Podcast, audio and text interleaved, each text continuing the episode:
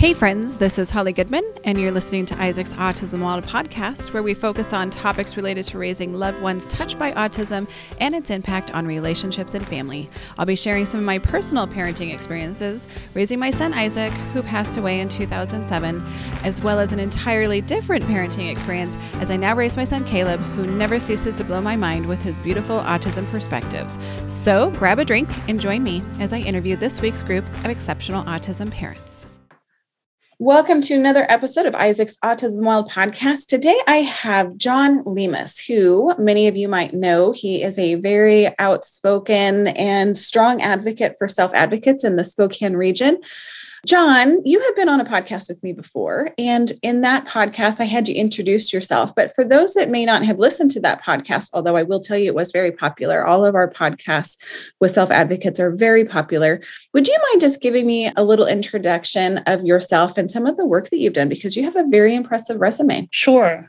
John Lemus. Um, I've lived here in Spokane for most of my life. Um, I was adopted by a military family and we moved to America in 92. And Spokane has been home ever since. I have worked in the developmental disabilities arena for about 17 years, started in 2005 got my start as an AmeriCorps member at the Arc of Spokane, had about seven years unemployment, went to work for Skils'kin as their community relations facilitator.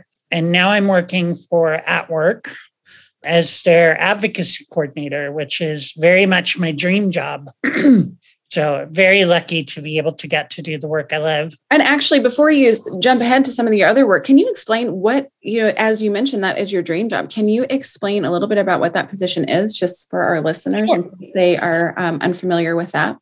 Very good. So, my advocacy coordinator role at, at work in, involves coordinating our legislative efforts.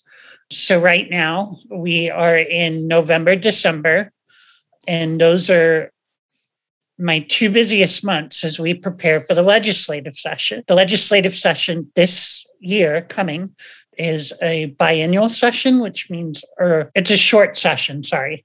So they are only making little tweaks to the budget, and we'll be very lucky if we can get some bills passed. And it is a 60 day session. So it is the work is hard and fast. It goes very quickly, meeting with legislators, pushing our bills forward, keeping track of what's going on and activating constituents to respond as well. So that's a lot of fun. We also get to, our boss is very cool about letting us kind of blaze our own trail. So we get to do trainings for our staff around issues that are important to self advocates and serving people with disabilities. And so we just presented a new workshop around behavior as communication, and we are working on another one around ableism. So it's a very fun job. We get to do a lot of different things, especially during the interim outside of session.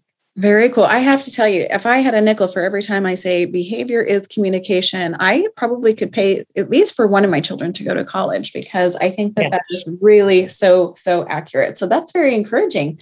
And then who benefits from these presentations that you do? So, our staff at At Work are people that we present to. Sometimes other agencies who know that we're doing this work will call us and their counties will contract with us for consulting for those trains. Very cool. And how many staff members do you have at At Work? Uh, we have about 100. Very cool. Um, and is that statewide then? Yes, we are spread out between King County, Snohomish County, and Spokane. Ooh, very cool. Okay. Well, we're glad that you are in that role, definitely in representing Spokane, because it's, and we'll talk a little bit more about legislation here. But um, I'm going to go ahead and let you finish your resume. Was there anything else you want to add in terms of, you know, some of the work that you've done? There's one particular thing that I'm very proud to be able to say that it has passed and and you've been working on from the get go, and that was the sub minimum wage um, yeah. legislation. You want to talk a little bit about what that was? Sure. So at Work has been working with our partners to end subminimum wage for quite some time now. And so we got a bill passed last session in the state legislature to ban subminimum wage in the state of Washington. And that's for um, people with intellectual and developmental disabilities, correct? Yes. Mm-hmm. Yes. And so it's still legal at the federal level. So that's our next step. Congresswoman McMorris Rodgers is doing some great work around sponsoring several bills that would end subminimum wage. So very proud of her for championing that bill. Yeah, very cool.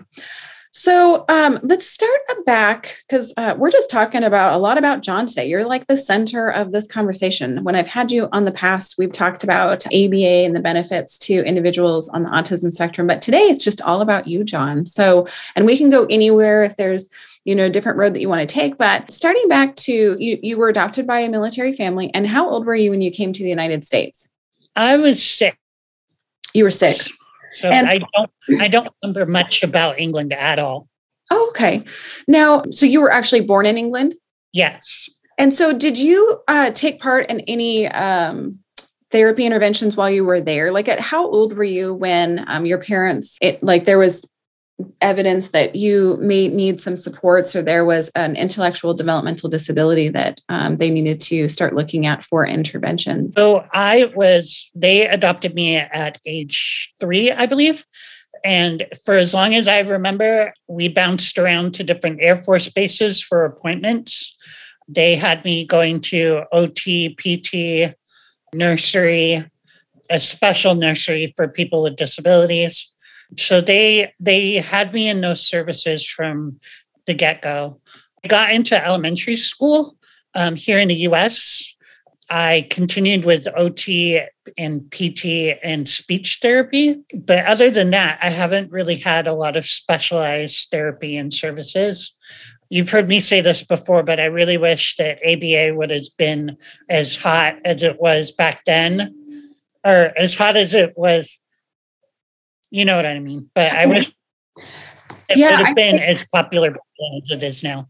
Yeah, and and it's oh, and ABA, keep in mind, has been around. You know, for our listeners, it's been around for a very very long time. The problem is, is that here, depending on where you lived, you may not have had providers readily available right. to be able to access ABA. And so, um, especially John, do you mind sharing roughly? You don't have to give me your exact age. Um, I am going to be 37 in February. Yeah, um, yeah, you're not even 40. You're a young whippersnapper. So, and, and so that's the problem is, is that when we, and I'm guessing, John, a lot of your delays that they may have noted when you were small were prob, were they related because they, you were adopted and there was a lot of transitions and different elements like that?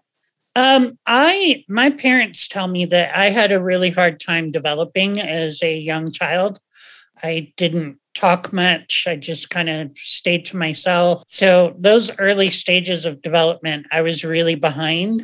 When we moved here to America, I actually had to repeat the second grade. That was the first grade that I got to enter when we came in. So, I was very behind, spent a lot of time in the resource room.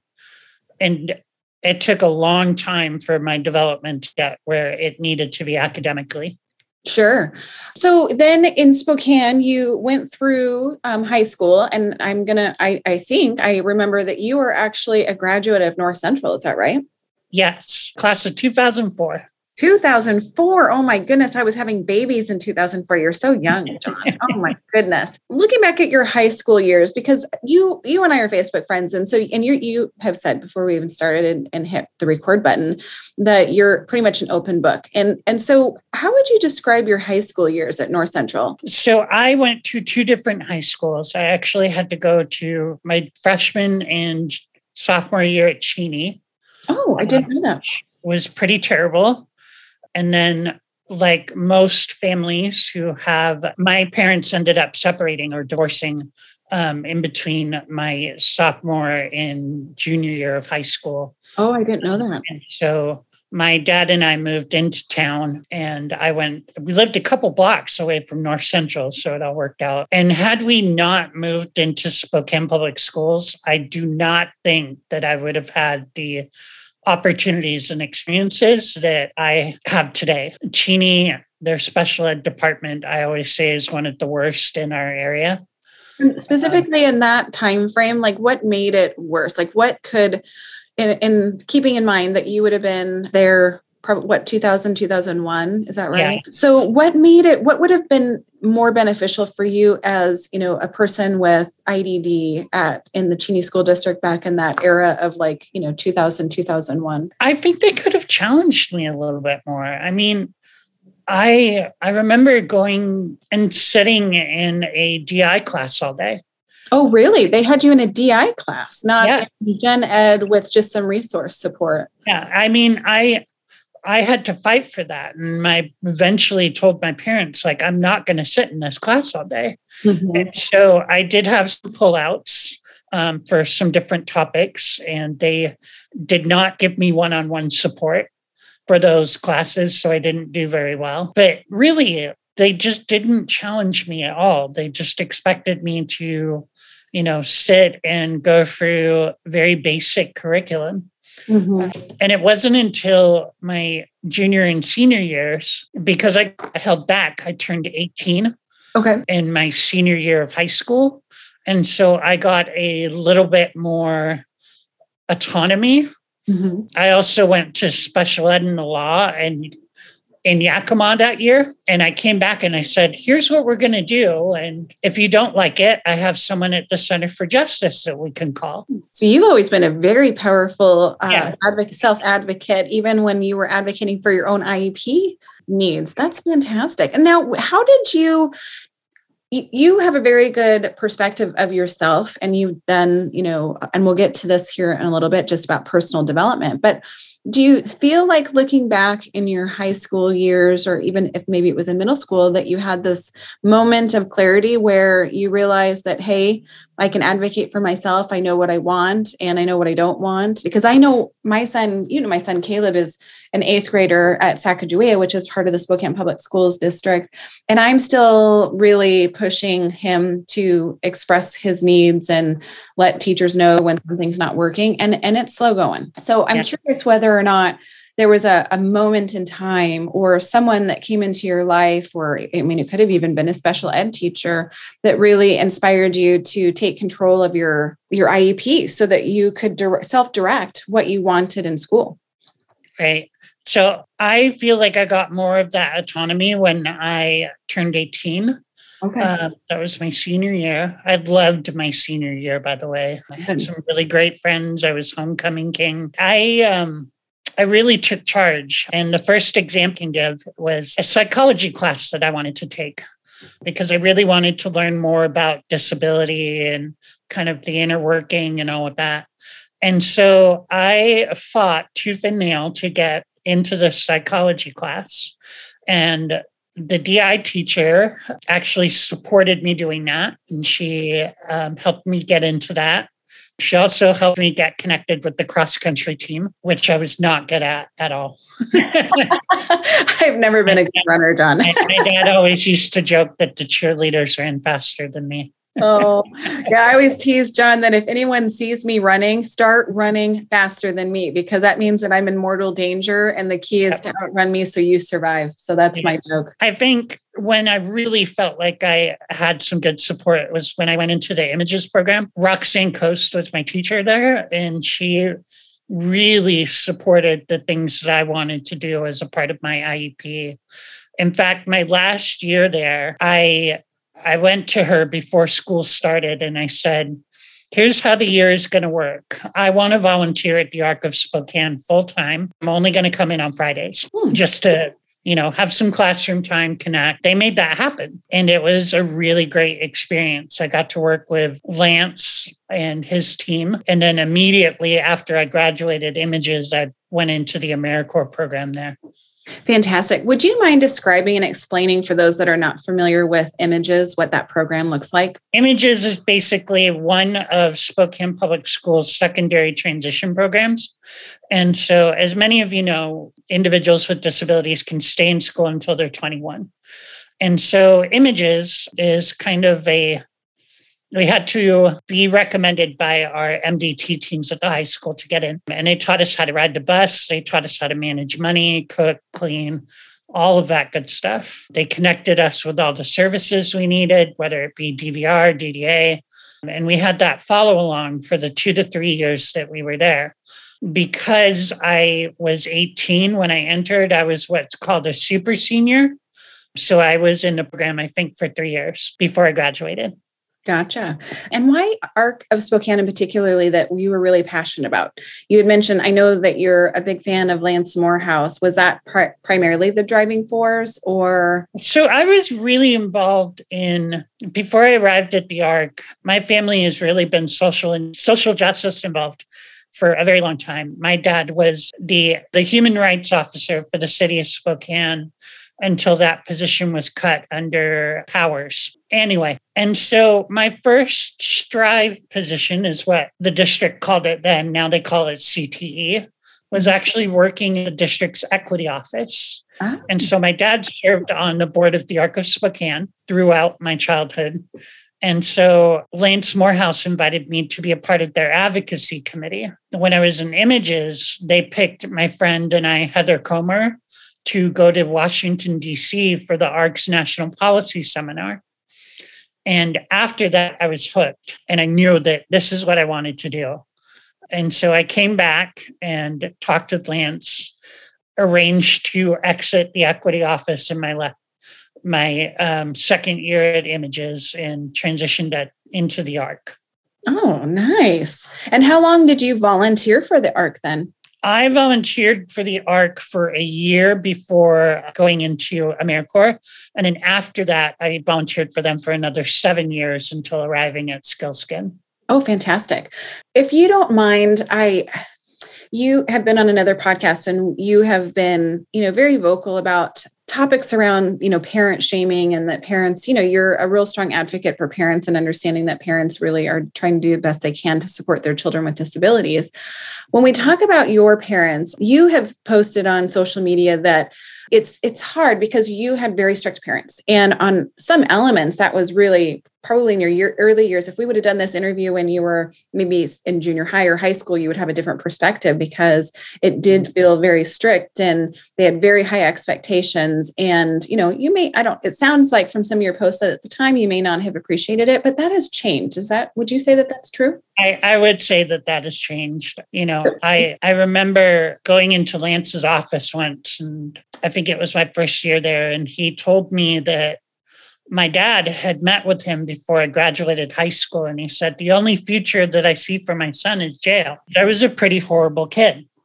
I was I was a pretty horrible kid. Now, um, what makes you feel like you were a horrible kid? Because I find that so hard to believe. No, and then and that's the thing though is that my parents always said that I was good around other people, but when I was at home, oh. um, I was so bad that my parents had to buy um, one of those stand-up campers that goes in the back of a truck, and then you put it. They bought one of those, and we had a couple of acres out by the Pullman Highway and that is where I lived because I would just wreak havoc on my parents and my sisters every day. Is that just from like emotional dysregulation or I I think it was a combination between how I was treated at home and how I was treated at school. Like I said, my parents were very strict. Um, I came from a military family. My father did not have a lot of patience for some of the behaviors that were related to my disability. That led to a lot of strife between my parents and I. Growing up, I now see why they were so hard on me because they wanted me to have a good work ethic and to be successful and to to function at my highest and best. I mean, it met it left me with a lot of emotional baggage, but I totally understand why they raised me the way they did. They, the the only drawback to that, and this has been very difficult for me, is that because of the way that I was raised and the expectations that they had for me, mm-hmm. I tend to not be very, and I'm working on this. I tend to not be very patient with other people with disabilities who I feel are not, who have a lot of the drama and behaviors and especially the social behaviors. Mm-hmm. Um, I just don't have a lot of patience for that. Yeah and that gotten me in a lot of trouble with some self advocates. Like, you think you're better than I? No, I don't. I just I struggle with you because you know I feel like you could be doing better. Yeah.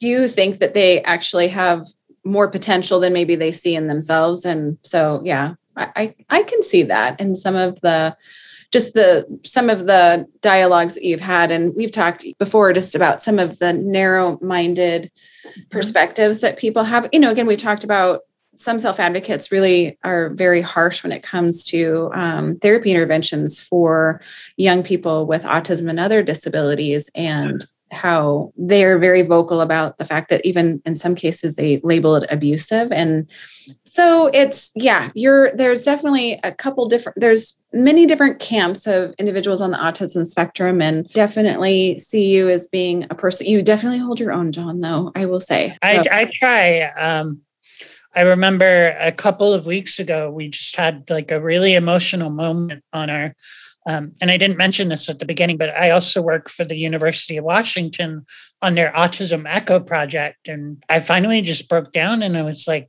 I am getting hit left and right from self advocates. And I'm not sure if I want to keep doing this. But the work is important. And we're making some really good progress with the providers that we're teaching when they bring their cases to us. Yeah. Um, it's just so difficult because there's some self advocates out there, not all. Yep, and that's not always numbers. Yep. Mm-hmm. Um, there are just some self advocates out there that cannot see past their own points of view.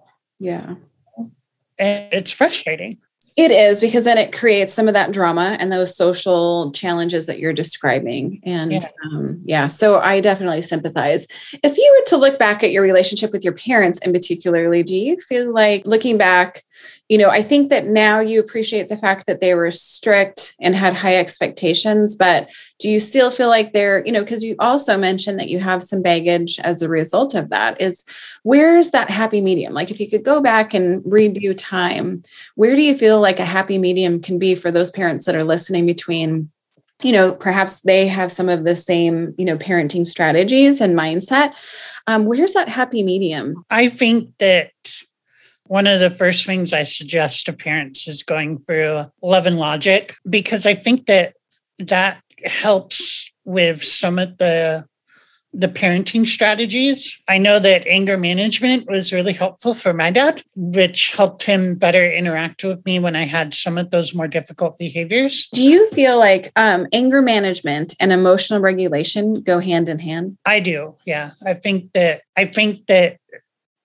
it can be hard for us as people with disabilities to regulate some of that anger, but we have to. Yeah. Um, well, and I have to come up with some coping strategies. Absolutely. And when we talk about like your dad in particular and that he took some anger management classes, really what those are geared towards is helping even adults deal yeah. with emotional regulation too. Well, so I've taken those classes myself. I went through the class at the Fulcrum Institute Oh, okay. And how was that? Was that beneficial?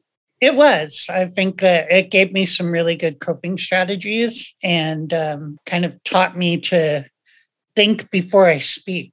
I have a better relationship with both my parents now. You know, my dad and I still have our go rounds. Um, but for the most part, I think that we have a better relationship than I did with, with them when I was younger. And I'm grateful for that. Now, is this a product of you think them having more understanding of it, or that you both have you everyone involved, parents and as well as you have matured to a point where you can see things from each other's perspectives? I think that it's a product of that, but it's also a product of them being able to see that I was able to be independent. When I turned 18, I went through a few adult family homes. Okay. See, actually, this is great because I was going to ask you what life yeah. like after high school in terms of your like living independently, because you are a very independent self advocate. You have an apartment downtown. You live on your own. Um, so I was going to ask. I'm glad that you you transitioned there. Um, so you lived in several group family homes. Like, what did that look like for you? They were horrible. I hated it. I was and what made them horrible? Yeah, I was. Um, I was still in high school when I moved into my first adult family home, and it the owner was very young, kind of an absent owner. And so I ended up getting kicked out of there. And then I went to another that was a couple blocks away, and I ended up getting kicked out of there. And is this because of just rigidity? It wasn't an age appropriate placement. Oh, okay. So there was not other people that were your age? Yeah. Okay. Um, and then the third one, the guy who ran the place was older than the oldest resident who there. And so that didn't work out. And so I had a really good job coach at the time. Her name was Debbie Barrel. I was working with Goodwill and she told me about this program through Volunteers of America called Flaherty House. And that program has since closed due to loss of federal funding. But she got me into that program. They had a home in the District 1 area of town. And so when I got in there, it was a program for homeless young men who were 18 to 21. And they taught me everything I needed to know to live independently.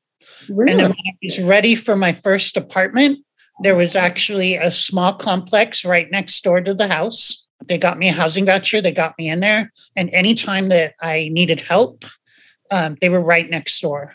Okay. And how old were you when you then transitioned there? I think I was in my 20s. Okay. Um, that was a really great opportunity. Um, and then when I moved, I moved to an apartment complex over by um, Avista. And then from there, I moved to a South Hill, and now I live downtown. Fantastic. Primarily, when you were living in the group family homes, you had then other residents that were there. But once you then transitioned from to your first apartment, then you've been living independently without roommates for, I mean, a right. decade. Yeah. yeah. Now, do you um, like living independently without a roommate, or is that somewhat lonely? I hate being on my own. I, I really hate it. I, I really dislike live, like being on my own. Well, you love being independent, but you don't do, necessarily yeah. like that loneliness of living yeah. by yourself. You have written actually some curriculum for individuals with disabilities. So you want to talk a little bit about that? You have 1.0 that has um, been out, and has how long ha- how long ago did you actually develop this curriculum for people with disabilities? So I think I like you was developed in 2005, and uh, it was an instant hit. Um, I got called to all the local schools, uh, different organizations across the state. Um, and it was an instant hit. It just really talked about how to have safe relationships and the the the boundaries and um, all of that. One of the reasons why you were inspired to write the curriculum yeah, I, I Like You is because you had a lot of friends that had intellectual developmental disabilities that you saw were in unhealthy relationships. Is that true? Yes. I have never shared this publicly. Um, well, actually, I have, but not on an interview type setting. But I had a lot of friends who were getting into really bad relationships. And while I was in high school, I was sexually assaulted twice. Oh, John, I'm so sorry. Um, you know the statistic of how many individuals with intellectual and developmental disabilities that have experienced a sexual abuse is astronomical. Isn't it over 80% it is. And it's uh, multiple times. yeah. It's um, unacceptable. and so that curriculum and training was really what inspired me number one to help my friends get um, into better relationships. And number two to kind of take my power back. Yeah. Like and teach people like this is how to protect yourself. So it was much as a education process for me was for others. Yeah. Oh my goodness. And now you're working on the 2.0 version. Is that correct? I am. The time that i created this um, there have been a lot of changes in the dating world. So we've got things like Tinder. And when I went back and looked through it, I mean, there were still mentions of things like Yahoo Personals, which was like, oh, boy. that's so old. um, and, there, um, did you have MySpace in there too? Like, yeah oh my goodness. Oh, and so I went back and I looked at that and I was like, I really want to like revive this, but we got to do some uh, updating to it. And one of the biggest things I want to focus on is around the internet and online dating. Yeah. Because I've seen so many people with IDD get burned. Yeah. Um, whether it's um, sexting, whether it's talking to the wrong people online, whether it's meeting up with people that um, they met online and um, just having really bad things happen there. So we need to do a better job of educating our young people and some of our older people on the dangers of online dating. Yeah. Now, have you participated in online dating with some success? Not. Well, have, do you try online dating? Like, I, I, have. I've been on. Um, I created profiles on. Um, I'm ashamed to say that I was on Tinder for a bit. Um, There's no shame in that. Paid for that for a whole year, and everybody was like, "No, don't do that again." And you didn't um, like it, and that I, was, it wasn't a good space for you to be in. No, I didn't get any matches. Um, and then I met um, through a coworker. I heard about Hinge, and Hinge seems to be the more, I think it's more sophisticated. Like the people that you meet there are people who are actually looking for a relationship.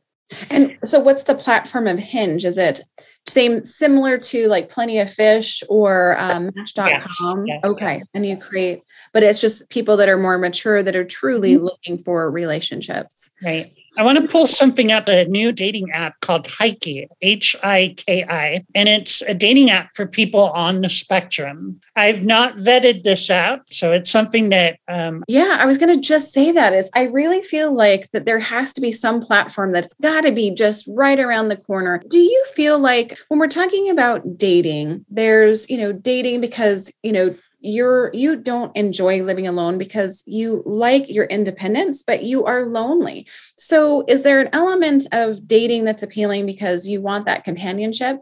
Or if um or is there really like do you feel like there is you know like a, a, lack and and missing that intimacy and attachment that you have from a partner that you can connect with on a level that's just more it's different than just connecting to find someone that you can hang out with and go do things with. I'm very lucky to have a good friend friend circle. You do. Um, that's the thing you have a fantastic girls like i say girl but mostly we you tease because you have a lot of women in your life that are not you know partners per se but that are just really good solid friends for you um, that really give you a lot of companionship. But there's still i definitely sense that there's definitely something missing for you. Like you really are i i would really like to be able to settle down with someone. You know i see how happy my friends are with the with their lives and they have people to support them in their goals and dreams and and um, I don't know. And and and people oftentimes say that and I hate it because it kind of delves into that theory of mind bullshit. Um, but they often say that like people on the spectrum don't have a real understanding of what relationships look like. I don't agree with that no. at all. Yeah, I would say I agree with you that I don't agree with that at all. I think that you know, growing up, I've always seen my family. It sucks being the only one at a family event without, you know, a partner or a wife. Sorry. Mm-hmm. Really want someone to do life with. But you have dated throughout your adult life, correct? I have. And um, I had a very, very special friend, and we were on and off for a very long time. When she died, I kind of lost interest in dating for a while. She's my best friend. And the only thing I'll say about that is epilepsy sucks. You know, it's a it's a silent killer. Yeah. Um, I miss her very much. I yeah, I know you do. I you share posts periodically about her and it makes me very sad for you, John, because I can tell that that's going to always be a hole that you're never going to find someone that can fully fill. Now, you did meet someone and you were engaged for a while, but she didn't live in Spokane and that actually created some challenges. Do you want to talk a little bit about that? Sure. So I met Erin and um, I met her through a Zoom group um, for individuals with disabilities, which I'm no longer involved in. And we hit it off right away. And we jumped into things way too quickly. Within about six months, I found myself in Indiana proposing to her. She has a daughter um, who is 22 and has significant autism. And the distance was just too much. Mm-hmm. Um, I actually just got back from Indiana for from seeing them um, for Erin's birthday, Um, we're still really good friends. But one of the things that you guys had to navigate was you wanted to be together and you wanted to get married and that was the plan. But the problem was is that one of you was going to have to uplift your life and right. make a major radical change. And you are very well connected and very well rooted in Spokane. You're a huge you know powerhouse when it comes to legislative issues um, as they relate to uh, issues of disability and so you guys both talked, but then her moving to Spokane was very limiting because, um, you know, she's uprooting not just herself, but her daughter that has, you know, significant autism. If you had moved to Indiana, you were kind of doing some research, right, about, you know, opportunities for you there in Indiana and felt like that was a real kind of aha moment for you where there was really no good solution of anything in between that was going to make that relationship be able to work well. I mean, is that fair to say? Yes, I love my job. And your job is actually a huge part of your identity too. It is, yeah, yeah. And that's not to say that I didn't love Erin. Yeah. Um, it's just that. Well, I think the fact that you're still going and spending her birthday yeah, with her. When she, I think didn't she have um, you actually spent spring break or part of the summer over there helping to take care of her for a little bit because she I was, did. Yeah. Um, clearly you you have you love her and you care for her because nobody is going to end a engagement and then still you know travel to see each other the way that you guys do. So but there's just the logistics of that and how much each of you would have to give up was a lot. Yeah i mean that was really difficult for me and i i loved her daughter like she was my own. Um, and we really I was really able to connect with her kiddo because we both were on the spectrum. Um, I was able to help out with some of her behaviors and get her on track on a few things. You know, I think that's my biggest regret is I was really looking forward to being a dad. Yeah. Um, and to helping her daughter Autumn become more independent and successful. Well, and I think that you have something that even this is something that as a parent I'm striving to is that without without intent, I automatically do somewhat limit what Caleb's full potential might look like. Because again, I, I still have him in bubble wrap because I'm afraid and I'm worried. Um, you know, I just everything that you talk about in terms of unhealthy relationships and him being, you know, preyed upon by people that don't have good intentions it's right. hard to not wrap him in bubble pat, bubble wrap and try and protect him from things. But in doing so, John, I do recognize I am limit, limiting some of his potential. And um, and that's one of those things where I think you bring to the table for Autumn, and particularly is, is that you, as a self advocate yourself, and having broken away from some of these constraints not just from you know schools but even just in, in work world and legislation things that you've done. I think that you are a really um, wonderful person in that if there's anyone that can really challenge what you know she is capable of doing and that level of independence i think it's you. So yeah. I think that's a really good you know it's always nice getting self advocates perspective because you know we sometimes we just do too good of a job trying to protect the the people our children that we love well, and what I'll say to parents, um, because I never skip an opportunity to say this, is that you should never ever let self advocates or even other parents, because there are some other parents out there who can be pretty aggressive. Oh my goodness. Um, yes. um, but you should never let other parents or aggressive self-advocates like question you or or make you feel guilty about the choices that you're making for your child because you know your child best. And you've been them since day one with all the doctor's appointments the therapies you know? Who who are other parents or self-advocates who don't have children of their own to tell you how to parent or to question your choices. You know, most families who have kids on the autism spectrum are just trying to survive day by day as they can. Well, we're going to wrap up, but before we do, do you have any final thoughts that you want our listeners to just be aware of? Um, things that maybe you wish more parents would know? I think that one of the things that I wish more parents would know is that, especially around the mental health side, is that having autism is very difficult And I know a lot of youth with autism who even have to mask just get for school or, you know, their day to day. So I would ask parents to really watch out for that because that's kind of the new trend in autism burnout is people having to mask so that they can get through the day. Um, so, can I ask more questions related to that? Because I think that's a really good point. And one thing that I've noticed is that it is challenging, especially, you know, my son's in middle school, and let's be honest, middle school is not awesome for anyone, um, let alone if you have a disability. But um, because you know bodies are changing there's that whole new social dynamic of friendships and all the things so i definitely appreciate exactly what you're talking about that that need to mask.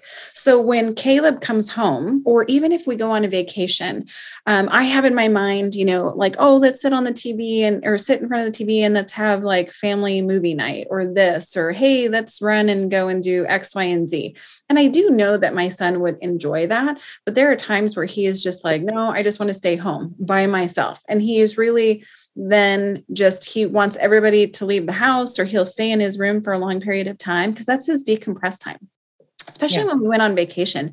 When we were on vacation, he would be a joiner and come and do some of the sightseeing and things that I had planned. But there were then times where I had I had built gaps into our schedule for some days. And um, since we were all in a fifth wheel camper, you know, it's not like you have a lot of privacy. But one of the things that he had requested is on the day that we went to Lake Powell in Arizona, he wanted to stay alone with just the dog um, and him in the camper so that he could just be on his device and not have to fight over the internet and just not have to listen to people. And it kind of, as I was driving away, like my mom heart hurt a little bit because it's like, but he's missing quality family time. But I recognize that for him, this is just his opportunity, his time to just decompress and not have to be around people.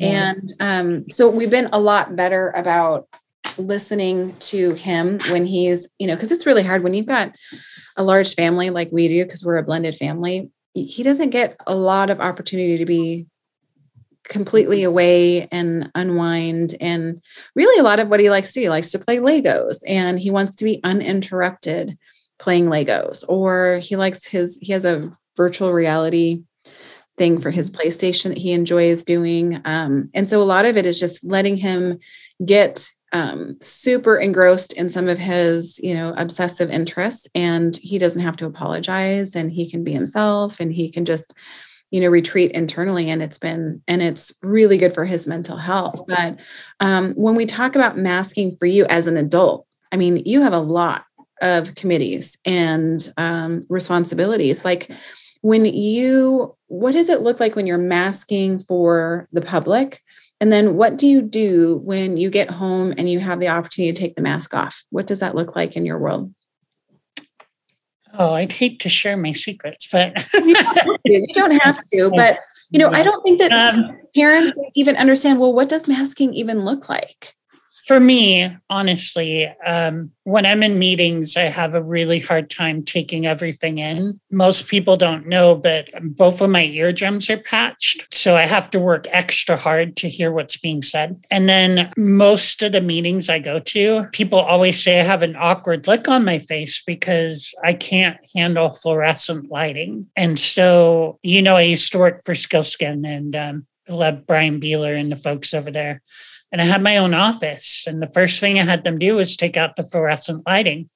And I got one of those little lamps that you swivel on the floor. And everybody would joke that my office was like my cave because I would always have the lights off when I was was there, unless somebody was in. And so the buzzing of fluorescent lights just really bothers me and gives me migraines.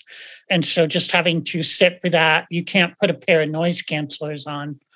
Um, I take those everywhere. Um, I carry a backpack um, everywhere I go that usually has a laptop, some noise cancelers. Oftentimes, it's someone just coming up saying, Do you need help? I'll give you an example. Um, I very rarely have autism meltdowns. And I was traveling this last week and I took the train long distance from Spokane to Chicago. And um, Union Station in Chicago is massive I had no idea where I was going. And I hope this mom is listening. They there was a mom and her husband, and I believe her autistic son wasn't 100% sure. And they connected up with me when we had one of the stretch breaks. I got off the train and I had my best buddy sweater on. And um, so they came up and said hi and said they were from the Palouse.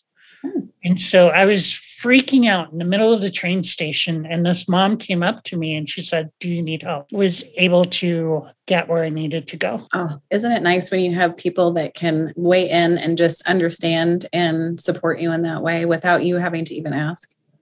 Yeah. So I always look for those types of people when I'm out and about in the community who are safe people who know what I struggle with. And my circle of friends have been really great at recognizing when I'm struggling. Mm-hmm. Very rarely do I have to send an SOS because they know. Yeah, no, I get it. Well, thank you, John, for coming on this podcast with me and just diving in deeper to a little bit of John Lamus. Um, I again, I think I've told you, but uh, for those parents that are listening and just anyone who's listening, our self advocate podcasts are very popular because as parents, we're always trying to figure out, you know, obviously, no parent sets out to say, well, I'm going to really work hard today to you know make tons of parenting mistakes so that my child has all sorts of baggage that they're going to have to deal with throughout their life. Like no parent wakes up cognizant of, you know, making those types of decisions. And so these self advocate podcasts i think are really beneficial because again parents are we don't know what we don't know and so we don't know sometimes our children don't have the capacity to be able to communicate their needs and wants. And so it's really wonderful to be able to have access to a group of self advocates that are willing to come and be vulnerable and share experiences and you know tell us your and explain how life was for you growing up as a person on the autism spectrum. So thank you for coming and being vulnerable and sharing what you did. And as always i am always so impressed with just your willingness to be open and try and really make a positive difference for for individuals with disabilities, but also supporting parents in our, our drive to try and know how we could um, do things better and what things we could be weighing in on so that we can change systems that need to be improved. And so I thank you for your work and thanks for always being willing to be a guest. And you're just the bomb. to close with a quote if I could. Absolutely. So one of my favorite trainers, um, international trainer, is a guy named Norm Kunc. And him and his wife, Emma, wrote the Credo for Support. And if you've not heard of that, you can Google it. And it's a really good video on how to support people with disabilities. But he says that ability doesn't create opportunity, opportunity creates ability. And so I love talking about the world of work, right? And it's really important, even for some of those, you know, things that people with autism are like obsessed with or, you know, just kind of one of their interests to really let them delve into those things. Oh, uh, really it will help create some opportunities for them in the future. Currently, right now, one of the things that we're seeing some high interest is, um, at least for my son Caleb, and hopefully we'll start seeing some high interest from the kids in the clubhouse that come and hang out with us after school and on some of the weekends. Is we had a 3D printer, John, and oh, I love it. Mind blowing what you can do with a 3D printer.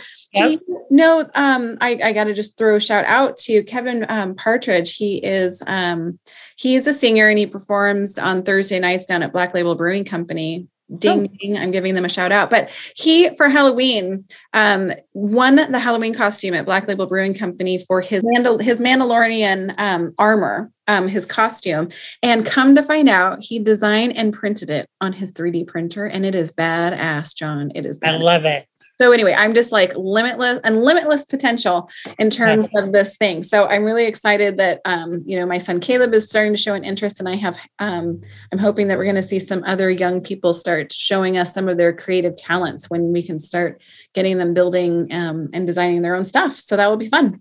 Perfect. I've heard nothing but good things about the clubhouse. I'd love to come down on a day when Sydney's volunteering and check it out. You absolutely should. I also just got yesterday a kudos from a person in the mental health. They're a licensed mental health counselor, and they obviously couldn't give us any details, but said that they had heard through, um, you know, testimonial that the clubhouse is amazing. So I felt very good about that.